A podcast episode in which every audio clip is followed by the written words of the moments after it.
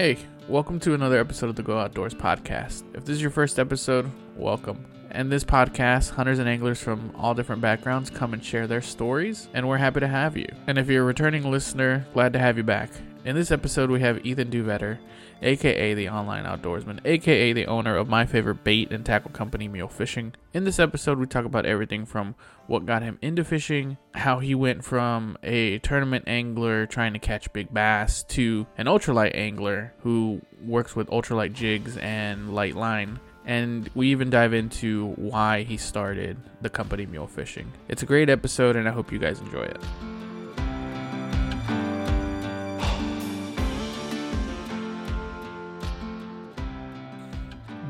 Right. So, Ethan, thank you for taking the time to join us. I'm super excited.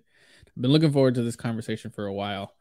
Um, so, for those who might not know who you are, please can you introduce yourself? Yeah, thank you so much. First off, for having me. Um, my name is Ethan. I um, I run some social media pages called Online Outdoorsman, and I have my own company called Mule Fishing. And uh, I'm very passionate about the outdoors in general, but I'm really, really into fishing specifically. And uh, I tend to be mostly a light line angler, but I pretty much will go for anything with anything. Sweet. So, if if I'm not mistaken, you used to actually tournament fish, right? Correct. Yeah. No, in uh, college, I got it. Well, I got into tournament bass fishing a little bit in high school, and then mm-hmm. I got into it big time in college. So I fished um, for the Kansas State University fishing team. So it's just like a club sport, mm-hmm. but it was awesome because it was an opportunity to basically join into this club sport, um, fish together as a team, and then we got the opportunity to go out and fish competitively against other schools. So I got to travel around a little bit. I got really into fishing and it really, you know, brought my skill level up a lot because I was around a lot of peers that had different experiences than I did. Yeah. And so they taught me a lot. So I wish I could go back and do it all again because man, that was such a good experience and it taught me so much. And I, I wouldn't be the angler I am today without that. That's pretty cool. I've uh, been toying with the idea of eventually getting into like some kayak tournaments or something like yeah. that. Yeah. But first I got to catch a bass in my kayak. I have yet to do that. I've caught a lot of bluegill now, but well, I to be fair, man, you you are fishing an entirely new area to you and you're still mm-hmm. picking this whole sport up and you're learning all these things and you're picking up a kayak for the first time i mean like there's a lot of firsts going on right now and so i would just say like just hang in there but I, I don't think it's the worst idea in the world to just throw yourself at the kayak tournament stuff and just you know at the bare minimum you're going to get acquainted with some other friends and you'll be able to go fishing with them and you'll probably learn a few things just in like you know friendly fishing trips so yeah. i i can tell you that when I was starting into tournaments in high school, I didn't know much, but I got the opportunity to fish with others. It was all through a boat, but I was in the back of the boat. Mm-hmm. And I learned so much from just watching people. And I think the same thing would apply from a kayak standpoint. So I definitely think you should.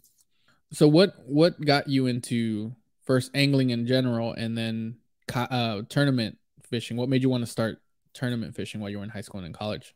Yeah. So I guess this is kind of our story here, right? So I will talk about how I got into fishing, and I'm going to kind of give it like it'll be more of a, a story of kind of a summer, I'll say. Mm-hmm.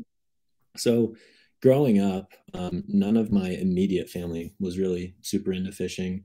Um, mm-hmm. I had a mm-hmm. couple uncles that were both really into fishing, and I got the opportunity to fish with them from time to time. And they certainly helped spark some interest. But really, when I started to really fall in love with fishing was in high school, I had some friends that would live out, they lived out in the country. And so they had access to farm ponds um, and just, you know, a lot of uh, random little tiny ponds out in the middle of a, a, pasture where cows would, cattle would just like graze and they'll just walk in the pond and everything. Yeah.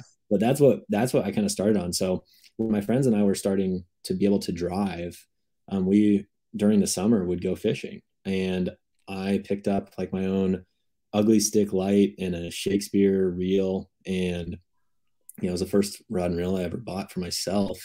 Mm-hmm. And kind of just learned from them. You know, they were kind of just typical farm pond anglers and a lot of beetle spins and rooster tails and like the most basic, simple stuff was thrown.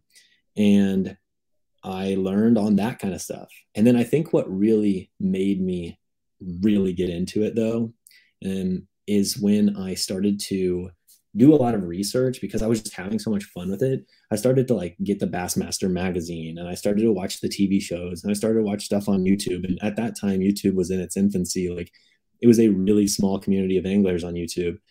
And then I, you know, started to realize that I can actually like apply those principles and catch fish. So mm-hmm. um, I remember reading about the wacky rig, and this was, you know, kind of when the wacky rig was starting to become a big thing.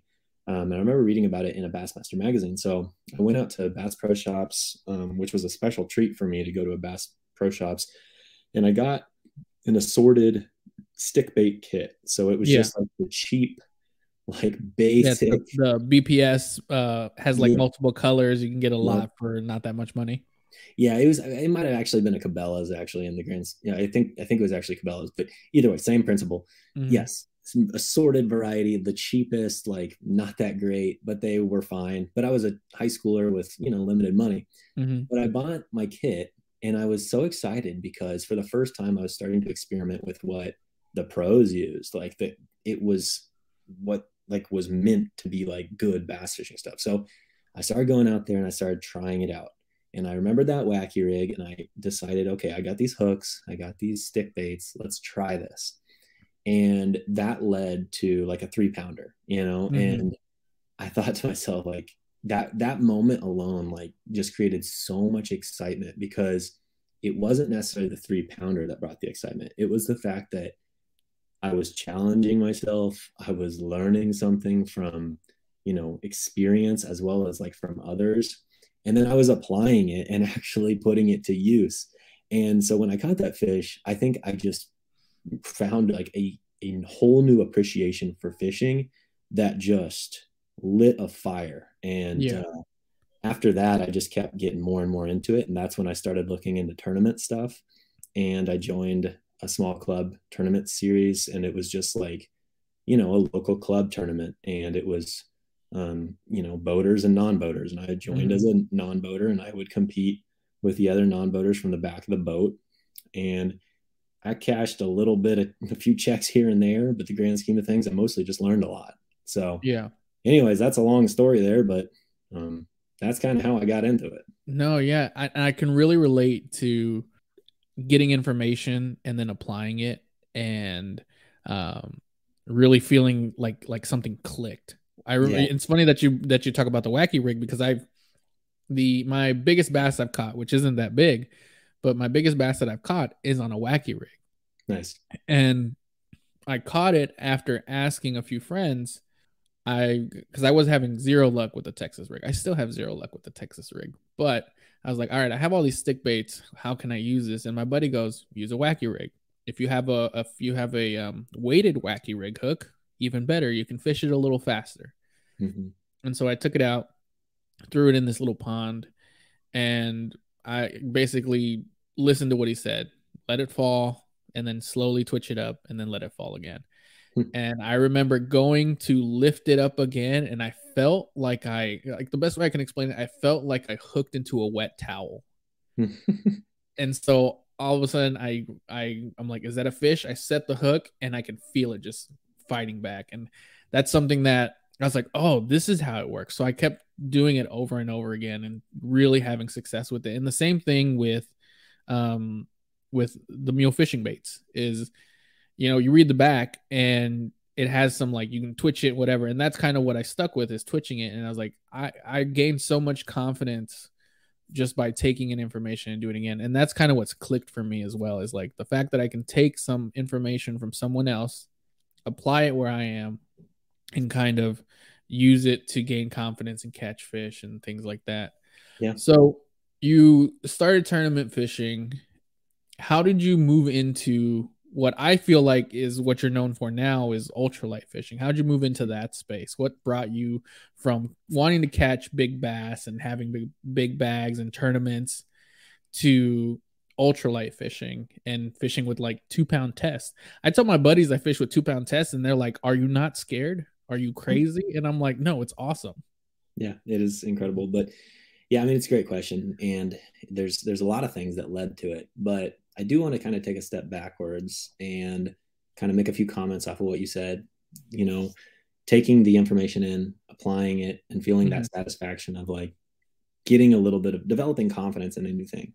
What's beautiful beautiful about fishing is the fact that you can do that with one technique and then you can do that with another technique and then yep. you can do that with another technique and you can just keep doing that and then as you become a more well-rounded angler and you have confidence in numerous techniques what ends up happening is you start modifying them based on your own skill set and experience and mm-hmm. you actually determine you know what's going to work best for you in your area and you actually might come up with techniques that a lot of people don't know about um, and so that's been one of the the new exciting parts of fishing as i become more and more experienced is wow, I've spent a lot of time on the water, and there are sometimes ideas that hit me that actually legitimately work well. And there's not a lot of people that do that kind of thing. And so that's a whole nother reward in itself. So I guess my point here is that with fishing, what I find so fun about it, why it never gets old, is because there's literally always something new to learn and there's always a mm-hmm. new challenge. So that kind of leads me into the ultralight fishing topic. You know, bass fishing for me you know, I definitely feel confident in my abilities as a bass, as a bass angler. I'm certainly no Kevin Van Dam. I'm certainly, you know, if I went out there and fished all the tournaments locally, I'm sure there'd be plenty of times I got my butt kicked. But I know how to catch bass pretty much on most bodies of water around here on any given day. Mm-hmm. And um, I feel really confident about it. And I love bass fishing. But a couple things that have really come into play is one, I'm limited for time. So, especially now more than ever, I've got a six month old baby and I love him to death. But you know, as as my time has become more valuable, you know, in the workforce and as a husband and as a father, um, what I find is that bass fishing is a little bit less rewarding when you don't have the time to really focus on developing a pattern and maximizing that pattern. So, um, if it takes you an hour to figure out what the bass are doing, but you only have two hours to fish, you don't really get to reap the benefit of that for you know you only get to reap the benefit for one hour. Yeah. Um, whereas ultralight fishing is you know it's a quicker way to catch fish so that's obviously a great part but i think the bigger thing for me is the fact that it's making me more excited about learning new species. And i just love even though I, I talk about fishing and i love fishing and i love the fight and all that stuff i love the ecosystem and i love mm-hmm. learning about the fish and i love seeing the fish and um, just better understanding all of the ecology that goes into it. I mean, what's so fascinating about this fishing stuff for a lot of us, and whether we think about it or not, is the fact that it's the unknown. We don't yeah. live underwater. And so we never know what's lurking down there. And it's so cool with ultralight fishing to be able to start to catch so many new species for me that I've never really appreciated you know, sure, I've caught tons of bluegill in my life, but there's a whole nother level of appreciation for them when they actually put up a good fight and I oh, can yeah. really give them a chance. So I guess that's one part. But I mean, all in all, it's, you know, I don't have a ton of time to fish. So when I do, I want to really have a good time out there. And, and two, I just, I love the way they fight. And then three, it's like, it's giving me an appreciation for, for new fish. I mean, shoot, I could talk about ultralight fishing for 20 hours straight, but obviously we don't have that kind of time. Um, but anyways, yeah, I'm I'm just wildly in love with the sport of ultralight fishing. Yeah, no, I and, and it shows in the content that you're making, the videos that you're making. And it's I feel like I've been seeing a not a resurgence, but a growth in ultralight fishing, specifically around the people that I talk to and that I that I watch on YouTube. I see the movement towards ultralight fishing. And it could just be that it's trendy now, but it's interesting to see um, the interest grow. Specifically, I, what I've been noticing a lot is like, uh, you know, the JDM space and the, the, um, um, what are they called? Um, BFS gear and stuff like that. But mm-hmm. it's interesting to see the movement towards ultralight fishing and finesse fishing.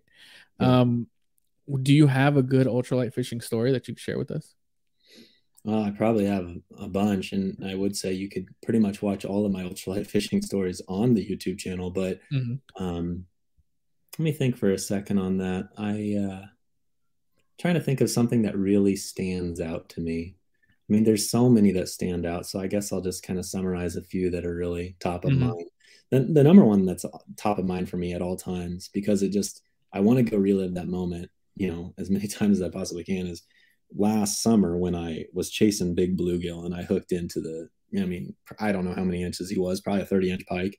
And um, the fact that I was actually able to, on two pound test and an ultralight rod, you know, get that pike away from the grass and into open water and mm-hmm. tire him out and fight him back to the boat on a 132nd ounce jig and a one and a half inch donkey tail junior. Like the fact that that happened I mean, it just blows my mind and it makes me proud as heck of my ability with a drag and with an ultralight rod to be able to land fish. So I, I, think that one is a highlight for me. And that's a video I go back and actually watch sometimes, which I don't watch mm-hmm. for any of my videos, but that, that one um, in particular excites me.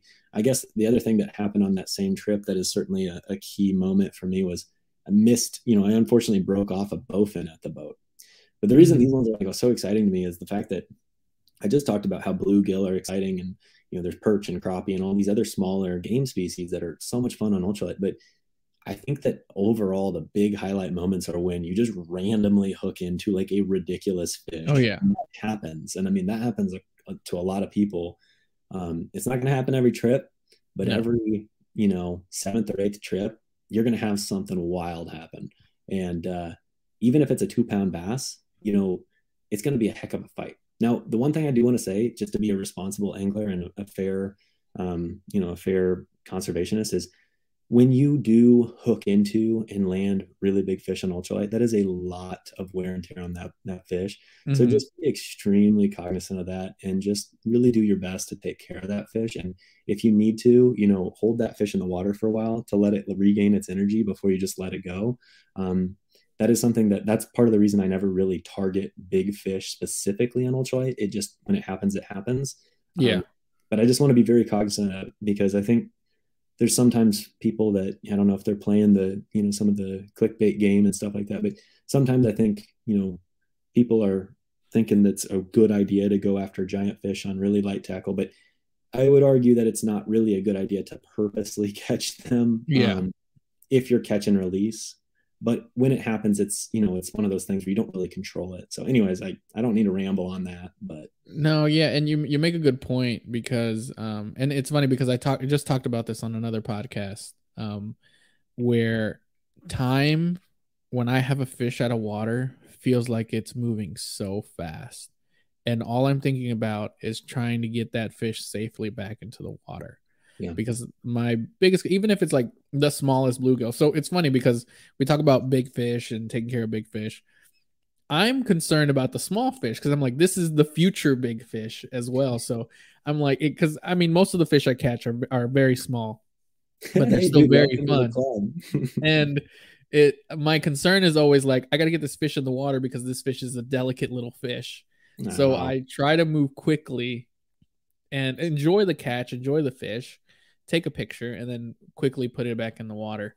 Yeah, and, I mean, um, you, got it. you got to be quick about it, but at the same time, mm-hmm. like don't don't don't beat yourself up too much. I oh, mean, yeah, you're mm-hmm. doing all right. There there are plenty of people out there that are not doing it right, but yeah, we don't need to sit here and complain about them. All I know is like there's some pretty big horror stories out there about certain people on the YouTube mm-hmm. that do some of that stuff and it's it's disappointing yeah. to hear and and i guess i will say just wow we're on the topic and again i'm not going to be like this guy that's like oh don't hurt fish but mm-hmm. but um just i don't see the point in keeping five fish in a live well all day for an instagram photo if mm-hmm. you're not mm-hmm. fishing like a tournament i'm, I'm just going to throw that out there why do people do that because they just need the self-esteem boost of getting a five yeah. fish photo on instagram if it's why? I mean, it's yeah, it's really I, hard on the fish. like, and I agree with you on that. I mean, nowadays there are scales that will let you let you save yeah. five weights on it and things yeah. like that. So there are ways around it.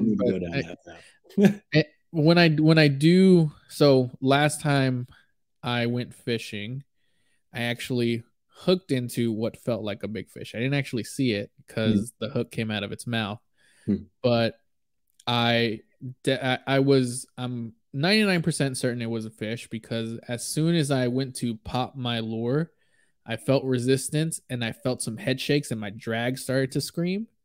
And then I went to go set the hook again because the first one didn't do it for me. And all of a sudden, I feel it dive down, drag goes again, and then the lure pops out. The lure just came flying at my face. What were you throwing? I was throwing a 164th ounce mule jig with a um, chartreuse donkey tail junior. Hmm. And So I think- ultralight fishing. ultralight. Yeah, it was ultralight fishing, and I think either it was it didn't quite have it yet, or I didn't set the hook well enough because the I kept getting bites that day, and I kept losing fish. Hmm. So either they were just nipping at the tail, or I wasn't setting the hook right. One of the two was happening, and in fact, in in the video, I say next fish i'm just gonna because my concern was i'm on two pound test. I don't know what's in this pond. It's a new pond for me. So if it's a big fish i know i got to give it just a little bit more oomph Mm. but um not too much. And i started getting frustrated. I said next fish i'm just gonna set the hook like it's a hammer because i was concerned about breaking off because it's two pound Sure, test. Absolutely. And yeah so i wasn't expecting it so i just did my usual like ultralight hook set and I, f- I s- felt it dive down. And im- i immediately thought this is a big fish and then i thought again what am i going to do? How am i going to get this thing to the bank? Because there was a i would Mm. say like a foot or a foot and a half of like this dead grass mat that had collected because of all the winter it all died off and luckily i had my Muck boots so i'm like i'm gonna get in here if i have to but i was like how am i like i was thinking drag i was thinking um, fighting the fish and i was like i did not mean to hook a big fish today so it was Oh, one hey, of those things you don't get me wrong. It's Mhm. fishing, and let's Mhm. have fun with it. And Oh, like, yeah. don't sweat the small stuff. I'm, I'm just saying, it's things to things to consider, right? Yeah. Because we all, I think, some of the things that are going on with fishing, right? There's more and more people getting into it. There's more Mhm. pressure on a lot of our bodies of water. Yeah. So I think it's just all that more important that as catch and release anglers, we're cognizant of how we're treating our fish. And Mhm. hey, again, I'm not going to sit here and complain by any means because I think 95% of anglers are really great on on fish. So um, it's nothing to be super concerned about. Just something to think about. So yeah yeah, dude, I wish you would have landed the fish. I'm sorry that happened. me too That's ultralight fishing, though. I mean, Mhm. Usually when you get a big one to bite, it's it's probably more likely they're not they're not going to come to the bank. So Yeah, no, yeah, I remember just like that. I don't normally complain about losing fish. I'm I normally just like, oh, too bad, you know. But that one, that one hurt. I was like, oh, I really wanted to see because normally when I do lose them, I still see a flash. Like I get to Mhm. get like an idea of how big it could have been. yeah, This time because the water was so dark, it was just like chocolate stained water. Um, and it was so far from the bank, I didn't even get a glimpse of it. I was but like, you assume it was a bass. Oh yeah, because I that's what I was catching. That was what I was hitting all day. Hmm. Um, was just bass were coming out from that pond, and um, Get but- back out there, buddy. yeah, I mean it could have been a catfish because I mean a lot of ponds around here have catfish. So Yeah, the head shakes make me think bass though. Mhm. yeah, exactly. Because I I felt what what when I hook a catfish, I'm so used to the the rolls that catfish tend to do once Yeah, you'd have you'd have bottom. slime on your line too if you had Mhm. it hooked for more than a few. Oh seconds. yeah, those catfish, man. I remember accidentally, not accidentally, but catching two. I unexpectedly is the right way to put it. I unexpectedly caught two catfish on the horseflies, on Yeah. the red horseflies. I remember watching that. And those things were so slimy. I could, Yeah. I, I couldn't even, you know, comprehend how there was so much slime on my line. So Dude, I honestly, I feel like I need to try catfish up here. It's just like I never even think about it, just because catfish in Kansas was, you know, a very common thing, and I never got into it. But I wish I would have now. Um, but up here, I feel like it's it's either you go to a river and you have to know some decent holes where the catfish go, mhm. or you're catching bullheads. And I don't know very many spots for either, so I just haven't really got into it. But definitely a fish I want to learn more about. But to your point, I mean, they're slimy. They've got Mhm. that spike on their dorsal fin. I mean, they're yep, they're kind of a tough fish to handle, and they're kind of mean. And so, uh, it's, Yeah. it's certainly when you catch one by surprise, sometimes it's a little annoying. Yeah, that was the funny thing. I was when I pulled the cat when I put both those catfish out of the water, I'm like, I don't even know where to grab this thing because I know there's something on here that's gonna hurt me. Yeah, And it's so I was like if you super grab careful. Mm-hmm. behind the the cheeks and stuff, but you just have So that's what I did is I was like, I, I feel like this is a good spot to grab them because this because I was like I feel like I've seen people grab them back around uh, like behind the cheeks like you said. So I was like, I'm just gonna get this guy back in the water because I'm not gonna keep him and I don't want to get spined or whatever by by the yeah, I'm the same way. No worries. mm-hmm. But yeah. Hey, I want to take a quick minute to talk to you about my YouTube channel, youtube.com slash remote outdoors. If you're new to the outdoors and want to learn how to fish, I have a great beginner's guide to fishing series. And I also have a whole mess of fishing adventures so you can follow along on my journey as I try to become a better outdoorsman. Again, that's youtube.com slash remote outdoors. Let's talk about the Ned rig. I feel like I've been consuming so much of your Ned rig videos because I really want to get more confident with the Ned rig. I've had a couple Ned rig bites. I don't think I have it quite yet. But what about the Ned rig really what draws you to the Ned rig? Because I feel like when I think of the Ned rig, I think of you at this point, and of, oh, course, appreciate that. That was kind of that's that's kind of the goal, man. I want mm-hmm. I want people to think of me as the Ned rig connoisseur and ultralight mm-hmm. connoisseur because those are things I'm passionate about.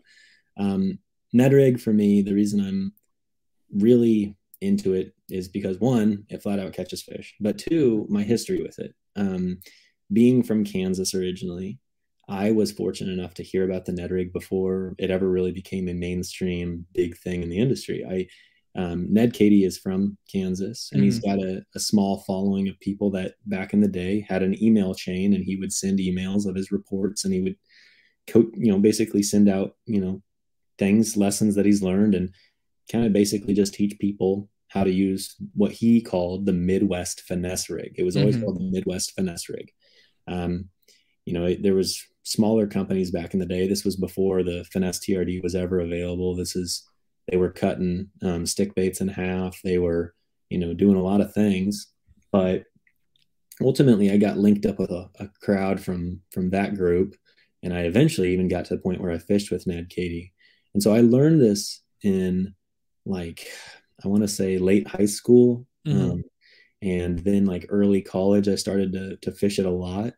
And I mean, there's there's so many memories, right? I even remember telling my um, college fishing advisor, there's the club advisor, he's like a faculty at the school. Mm-hmm. I was mm-hmm. like, man, this thing, I'm catching so many fish on this. I'm having 50 fish days and there's respectable fish in the mix. Like this is really going to be something. And I remember him telling me, oh, that that's not really going to do much for bass fishing. And I'm like, all right, man. Like I don't know if I'm quite as convinced, but you know, whatever. Mm-hmm. So anyways, it's just like so many memories of the Ned rig. Like it's so special to me because it's so such a huge fundamental part of who I am as a bass fisherman. Because I just go back with it. So, anyways, now all of a sudden it's blown up. And mm-hmm. I think it's great. I mean, I think it's great that it's it's blown up because it's helped a lot of people catch fish and it's helped a lot of people become more interested in bass fishing. And so people that care about fishing, you know, are going to treat it with more respect.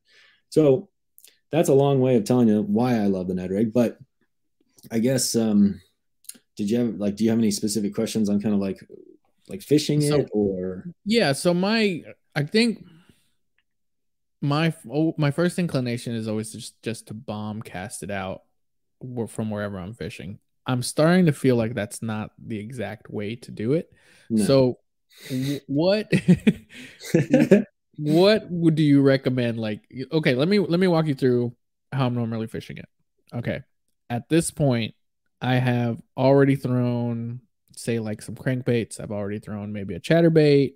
I've already thrown some ultralight gear and had some fun there. But I want to catch a bass. I haven't caught it on anything. So I usually go, okay, let's just try the Ned rig. And my first thing is to always cast it in a direction where I think a fish might be. Sure. I let it sink to where I think might be the bottom. And then I slowly start to drag it towards me. Hmm. There have been instances where I think I have a bite now, but I'm not entirely sure. So, what are some tips you can give, like where to cast it, how to work it? What are your favorite techniques? Because I know you have a few techniques on your channel, and I've seen those videos over and over again. Yeah. What, mean, what are your go tos? I think I've put a video out there on like the all the different techniques that mm-hmm. Ned has like coined as his Ned rig techniques, but I, I, tend to fish it pretty similar most times, but you know, I, I kind of vary my my retrieve speed based on the season and kind of the fish temperament, you know, water clarity, so many conditions, right? So just to be clear, like the conditions as well mm-hmm. as your waters and how your fish act and that sort of thing, that it's obviously going to vary to an extent versus what I'm fishing. But the first thing I would recommend is honestly just to build up confidence in the Ned rig or any fishing technique for that matter, go to a body of water that you know there's a lot of fish. Mm-hmm. You know, if you have a body of water where there's a good population of fish and you've caught them before, start there. So whether that's an Ned rig or anything else, like I said, just the most important thing to get confident in any technique is to catch a few fish on it. Mm-hmm. And so don't worry if you're going to go cheat code it up a little bit because that will help you with some muscle memory and kind of yeah. just having that little bit of belief in yourself i guess. So i always do that when it comes to you know learning new techniques. I i go cheat code it up a little bit. I go to a place where it's like these fish are really easy to catch. Mm-hmm. um, but number two i would say like you don't need to make long casts. Um, you know in the ned rig i would say more more often than not fish are pretty close to me when i catch them um, it's lightweight it's really small and you know usually you don't you know, so many of the fish, is, I don't know. I just feel like I catch them close to me. So you don't need to feel like you need to bomb it out there. I don't yeah. think that's really necessarily helping you a ton. Um, but I'd say some of my big tips are, and I, I guess this is going to be tough because I know we've talked before on this and I feel mm-hmm. like you're doing a lot of things right. So I would say hang in there. But a lot of my top level t- tips for most people would be um, lightweight. Don't don't feel the need to feel everything. What okay. I mean by that is you don't need that same quarter ounce head that you're used to throwing when it comes to finesse jigs and shaky heads. Mm-hmm. 1 16th is what I throw 95% of the time. That is Ned rig magic. Going heavier than that is fine when it's windy or you're fishing deep water, but in anything down to, you know, 15, 20 foot of water on a still day, I'll probably throw 1 16th. Mm-hmm. Um, and I'll just be patient with it. The other thing I'll say is you don't have to do a whole lot with it. You know, the, the bait tends to do a lot of work for you. It is natural in its silhouette. It is a small profile that makes the bass curious. And you twitching it and dragging it real fast or whatever you're doing, you don't need to do. I personally like a pretty simple retrieve. I usually cast it out there. I let it sink to the bottom. I watch my line while it's sinking because more bites than not are coming while it's sinking. It's mm-hmm. almost like a wacky rig in that manner. Um, I would say probably seven out of 10 bites for me come on the fall, three out of 10 bites come off the bottom. Um, and then every now and again, you catch a fish while you're swimming it back. You know, that's kind mm-hmm. of random. But watch your line. Um, and I would say high vis braid is, is the best you can use. Um, 10 pound braid with a six to eight pound fluorocarbon leader. Um, that's those those pieces of equipment certainly make a difference with how many you hook and land. How long um, of a leader? I just usually tie seven foot and I'll fish it down to two or three feet. Okay. Yeah, I mean, I'm not not a huge deal. I, I think you know it doesn't really matter that much as long as you're given enough space to where the fish aren't looking at the leader mm-hmm. or looking at the main line. But anyways, I'd say like cast it out there, let it sit. Once it's on the bottom, I'll either twitch it a few times and then let it sit and then reel up my slack and do the same thing and just pause it. Or I'll just reel it a couple times, get it back higher in the water column, let it sit. You know, I I don't really like have a lot of rhyme or reason these days. I kind of just have so much muscle memory that mm-hmm. you know I just kind of I focus more so on the initial fall and then on the pauses and then just a little bit of twitches here and there to keep my line positioned more than anything. Um, when you're fishing from a kayak um, or a boat, line positioning is such a critical aspect to it. Yeah.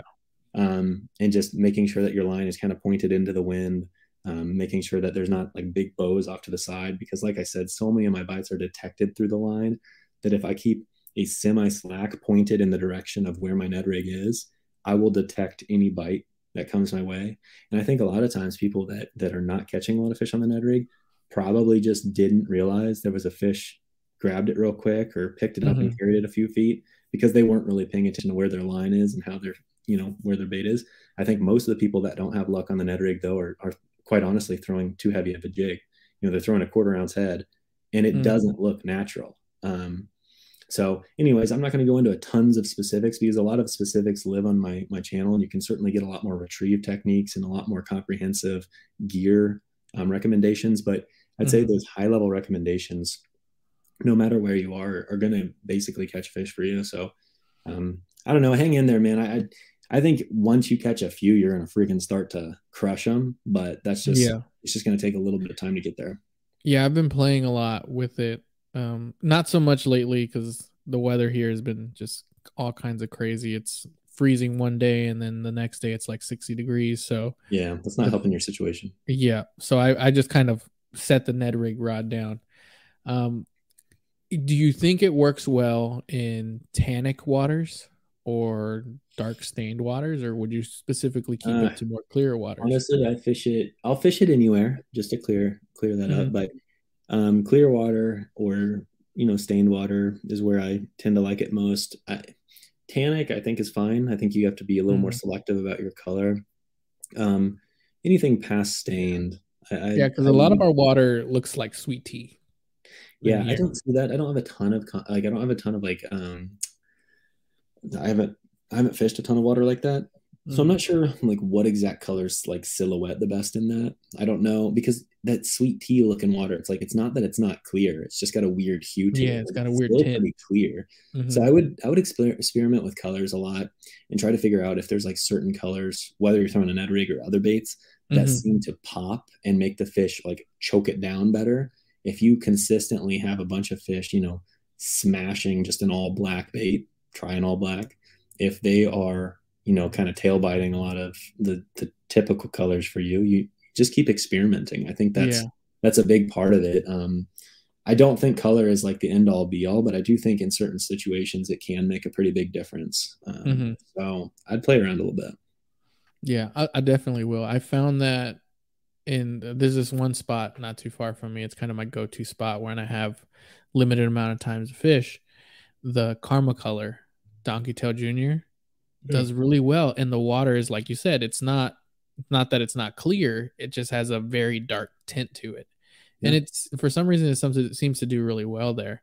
And I threw it on just like a hunch. Uh, I was like hearing, oh, this is the time to throw shad colored baits. You want your yeah. white colored baits. And I was thinking, I was like, well, you know, this kind of looks like a shad. I'm to put it on the mule jig and swim it a little bit and twitch it. And it seemed to be doing. So I might go back once the weather gets a little bit better to maybe throw a couple clearer looking or brighter colors um Ned rigs in that body of water and see yeah, what happens. A lot of the fish there are like the size, a good size to eat a Ned rig. It's not like they're all real tiny, not like that super pinky sized bass that everyone's seen. Yeah. They're like good sized bass. Yeah, I think, I mean, if you're already ultralight fishing for them, what I would honestly do is do a double jig rig that I've talked about, right? Mm-hmm. And use your karma color that you've had success with on the top jig, and then use something that you're not sure about on the bottom jig. Mm-hmm. Because the bottom jig usually gets more bites that if you are consistently catching more fish on the top jig in that situation, you're probably onto something. Yeah. If you start to catch more fish on a little bit of both, it's like, okay, well, maybe experiment some more and see if there's like some, if it's like they're interested in whatever, or if there's something there. Mm-hmm. But if you start to catch a bunch of fish on the bottom jig then you might start to experiment a little bit and say, well, maybe this other color is better, you know? So I think that's kind of the beauty of, you know, that ultralight rig I've talked about, of the double jig rig you know if you're if you're already throwing ultralight you might as well try it a little bit because yeah. it's such a good way of just like process of elimination learning what makes the fish tick yeah no for sure and the like the place that i've been fishing it's not like a private area it's like a heavy pressured mm. um, public like every time i go at least when the weather was good there was at least two other people fishing there and it's not a big pond it's probably like uh, maybe like four or five acres. Hmm. And there's very like said, like heavy brush everywhere. So there's only so many spots you can actually fish from. Um, and I go with my neighbor there every once in a while, and he's throwing, you know, wacky rigs and bigger size lures, and he may get into one once he finally finesses down. But every time I've gone, people are struggling, and I seem to catch them on the donkey tail. So that kind of speaks to like your what, what the bait itself so that kind of leads me to my next question is what made you want to start mule fishing and what do you eventually want it to be? Yeah, I mean it's uh, obviously another great question. I certainly appreciate all the questions today. Um, I feel like this has been a lot of fun so far. So yeah, thank you. I appreciate that. yeah. Um, mule fishing. So I've always been pretty entrepreneurial in spirit. I, you know, in high school, I was going on like Craigslist and I would find free stuff and I'd turn around and sell it. Um, I Yeah. was like American Pickers, you know, tall, lanky Kansas kid edition, and I didn't, you know, I didn't get the a TV show, but um, I'd be, I was, I've always done this kind of stuff. I, I started a soft plastic hand poured soft plastic company in high school. I Mhm. um, had my own lawn mowing business. I have done a lot of. I had a, a blog on. Like a, it was like a actually more of an informative website for co-angler fishermen. I ran that through college, and that was really cool. And uh, list goes on. I've, done a lot of things, and I've always kind of looked for ideas. Mhm. Um, when it came to mule fishing, I was to the point in my life where it's like I have a full time job. I'm, you know, financially, I'm I'm doing all right. Um, mule fishing was more like I I knew that I wanted to start another business at some point, but I wanted the idea to be legit. I wanted it to Mhm. come to me and feel like there was truly something there. And it kind of just came to me, you know, the summer of 2019, I think it was. You know, I started to realize like, you know what, there there's a clear market gap here. There is not an ultralight jig that I am excited to fish with. Mhm. There are some really, really cheap ultralight jigs that are as bare bones and basic as you can get. And there's a few others with strange head designs that I didn't like. And I realized, and there's nothing with a keeper. There was nothing with a good keeper that could hold a plastic. And I realized that, man, I am such a rig connoisseur. It's so productive.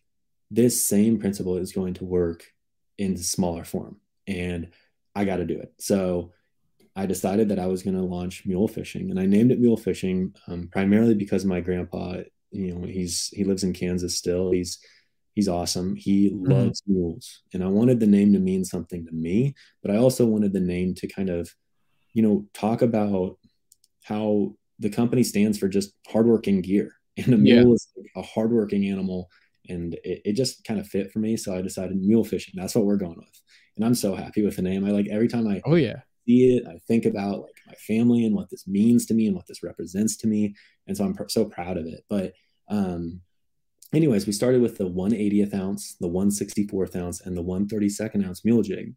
I launched those in November 2019 after some testing and a lot of um, just learning and a lot of hand packaging and all sorts of stuff.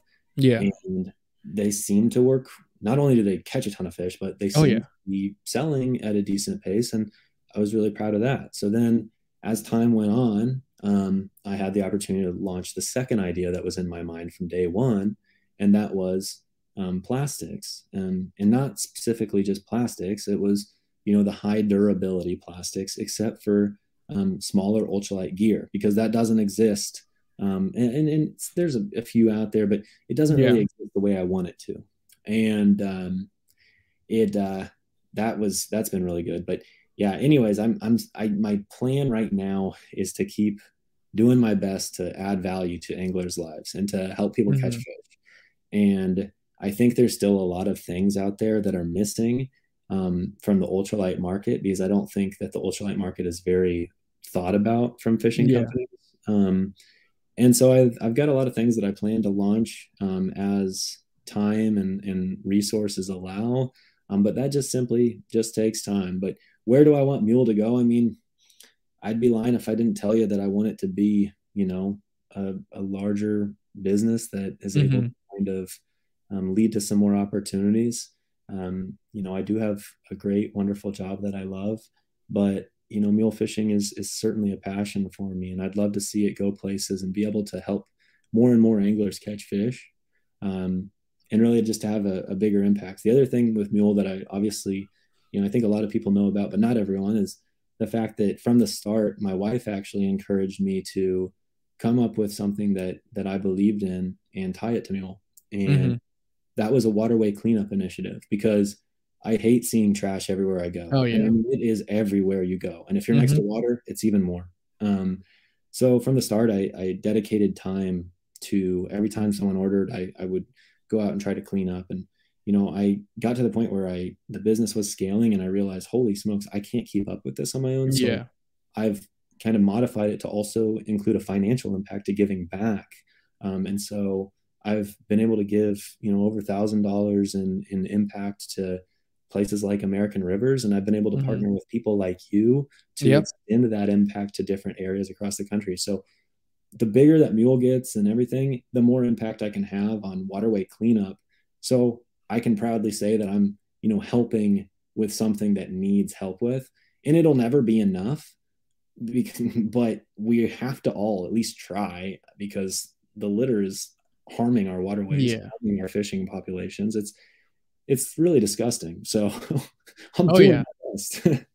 Yeah, I, it's gotten to the point where I have a habit now of whenever we finish like a loaf of bread, I save the bag because they're small Mhm. but big enough where you can fit things in. So I'll That's save that bag and, and like, put it like in a pocket Yeah. or put it in like my fanny pack or in my whatever I'm taking that day.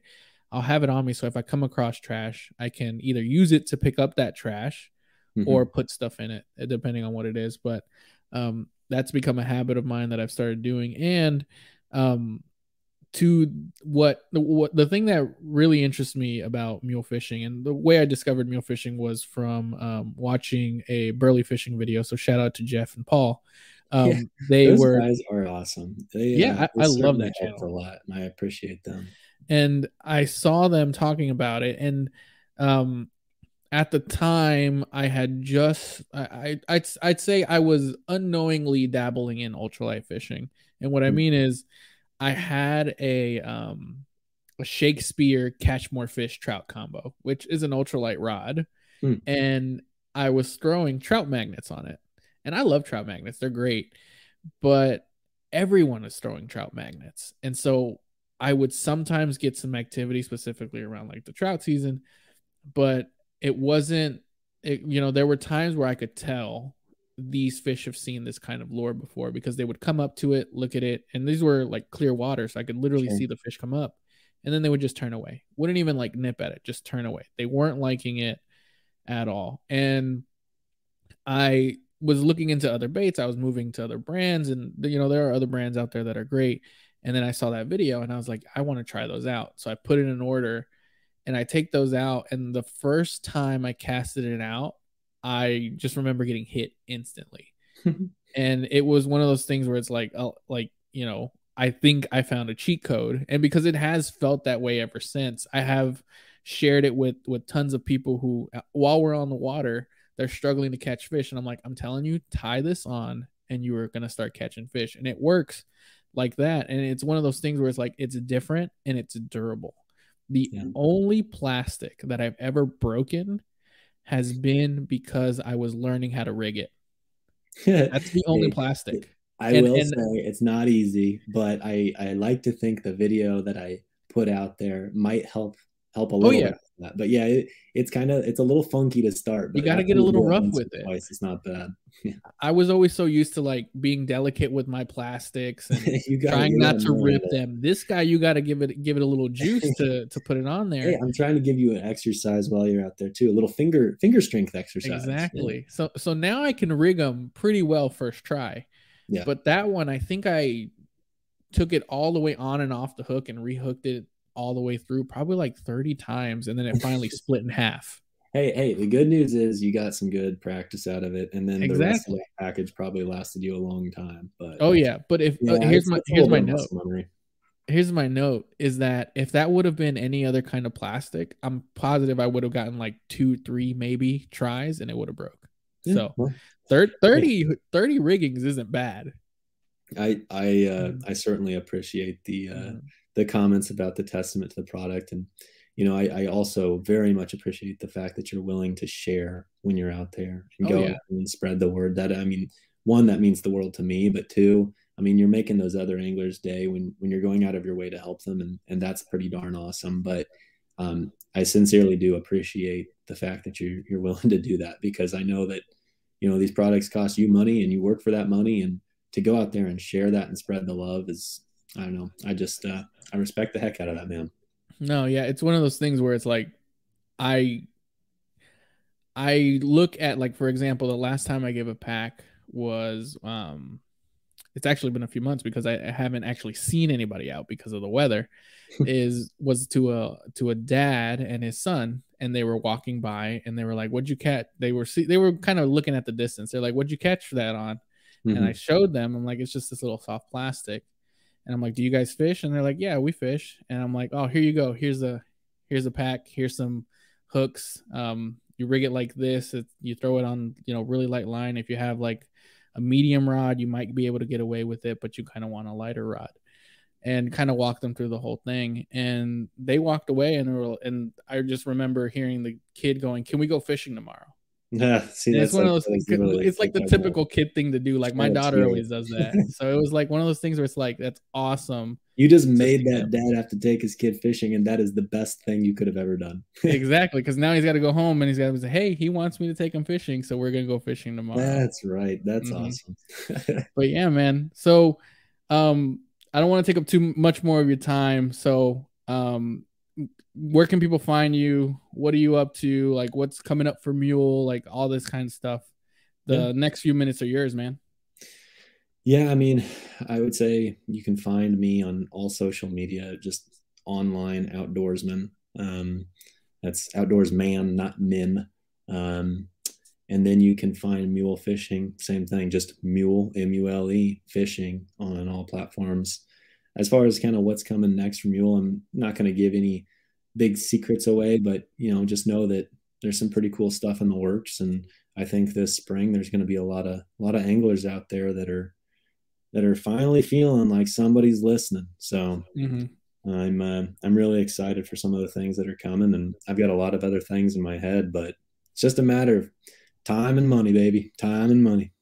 Yeah, yeah, yeah, definitely. well, man, I appreciate you coming on again thank you. And I'm definitely probably going to be putting an order in as soon as you drop whatever new is coming. well, we'll get you set up, and uh, I'm excited to see what you catch on, and more importantly. All right, man. I appreciate you. Yeah. Thanks for the call.